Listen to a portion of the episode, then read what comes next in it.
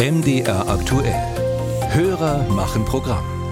Tja, es gibt schlechtere Aussichten, als den eigenen Lebensabend irgendwo im warmen Süden zu verbringen, auf einem Schaukelstuhl auf der Veranda, mit Blick aufs Meer und den Sonnenuntergang.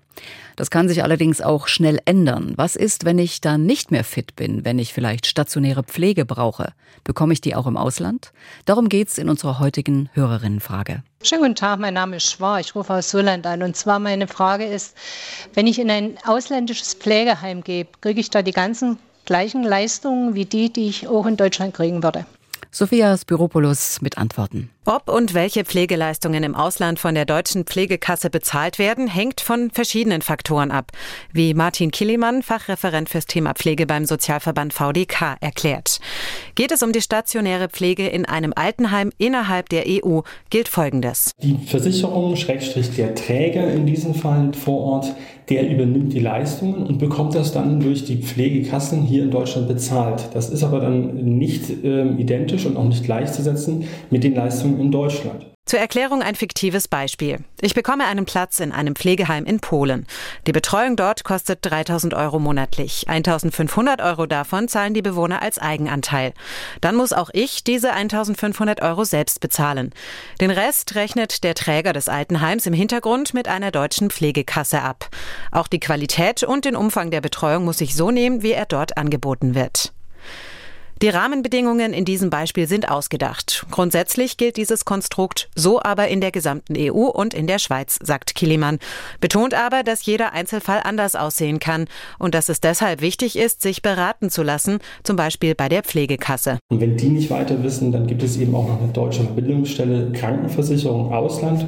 Krankenversicherung bei den meisten EU-Staaten sowas wie eine Pflegekasse gar nicht kennen. Was sie nicht tun sollten, ist, sie sollten nicht ins Ausland gehen und unberaten dahin gehen gehen und dann darauf hoffen, dass sie die Leistung bekommen. Denn es gelten auch noch andere Regelungen, zum Beispiel was das Pflegegeld betrifft, eine Unterstützung für Pflegebedürftige, die ihre Betreuung selbst organisieren. Das wird auch ins EU-Ausland gezahlt. Aber Vorsicht, nicht in Kombination mit stationärer Pflege im Altenheim. Im Nicht-EU-Ausland gibt es dagegen in der Regel kein Geld und keine Leistungen von der Pflegekasse. Generell ist das Thema Pflege im Ausland eher ein Nischenthema, wie eine Stichprobe bei der Techniker Krankenkasse und der AOK Plus zeigt. Bei der TK erhielten vergangenes Jahr rund 480.000 versicherte Pflegeleistungen, davon rund 1.300 im Ausland, das sind 0,3 Prozent. Bei der AOK Plus waren es sogar nur 0,05 Prozent.